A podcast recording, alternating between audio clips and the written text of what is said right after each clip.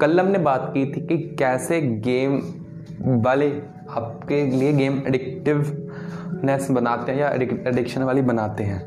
सो so, आज हम बात करेंगे कि कैसे साइकोलॉजिकली आपके लिए गेम कोई एडिक्शन बनती है। सो फ़र्स्ट पॉइंट है हमारा कि आप अपनी प्रॉब्लम्स को बड़ी प्रॉब्लम्स को टेम्प्रेरी ब्रेकअप करना चाहते हो उसको उस शॉर्ट टाइम के लिए छोड़ना चाहते हो।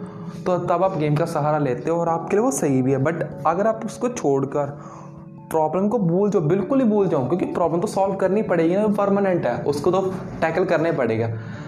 अगर आप ऐसा करते हो, इस प्रॉब्लम को टैकल नहीं करते तो आपकी डिक्शन बनेगी बनेगी। क्यों? आपको बार बार खेलोगे प्रॉब्लम को बचने के लिए बार बार बार बार खेलोगे। सो ये मेन रीज़न है और दूसरा रीज़न है आपके दोस्त। दोस्त को तो मैं बहुत चाह से बोलता हूँ, बड़े प्यार से। क्योंकि यार आपके दस दोस्त गेम खेल रहे हैं और आप नहीं खेल रहे तो आपको ऐसा लगेगा ना कि मैं कुछ मिस कर रहा हूँ। समथिंग आई एम मिसिंग ये आपको फीलिंग होगी, जिसके चलते आप अपनी गेम खेलने लग जाओगे।